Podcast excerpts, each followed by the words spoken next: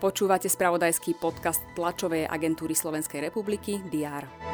Rodný list i príspevok pri narodení bábetka už bude možné vybaviť elektronicky. Extrémne sucho trápi takmer 60% územia Slovenska.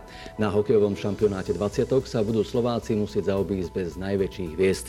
Vítajte pri diári správ TASR, v ktorom sa presúvame od toho, čo sa stalo, k tomu, čo sa stať má.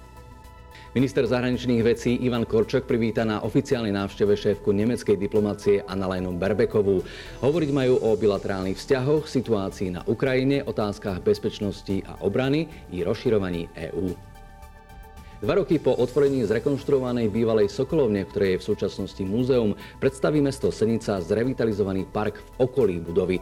Na komplexnú obnovu zelene vrátane vodozádržných opatrení získalo mesto eurofondovú dotáciu.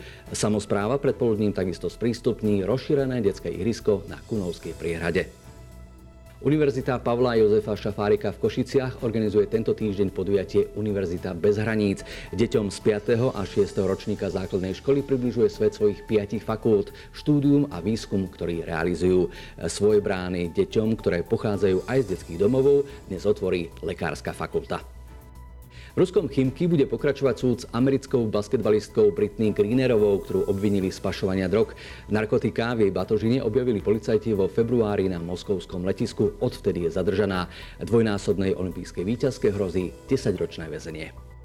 Pri čisto športovom spravodajstve TASR sa budeme venovať okrem iného aj útorkovým odvetám druhého predkola Ligy majstrov. Súboj, ktorý nás v tejto edícii najviac zaujíma. Duel Slovana s Ferencvárošom sa hrá zajtra, ale už dnes podvečer prinesieme informácie z predzápasových tlačoviek oboch tímov. Útorok prináša na väčšine územia osviežujúci dážď. Verme, že aj búrky, ktoré sa takisto očakávajú, prinesú len potrebnú vlahu a lepší vzduch. Nech nie len príroda, ale aj my pohokrejeme. Pekný deň.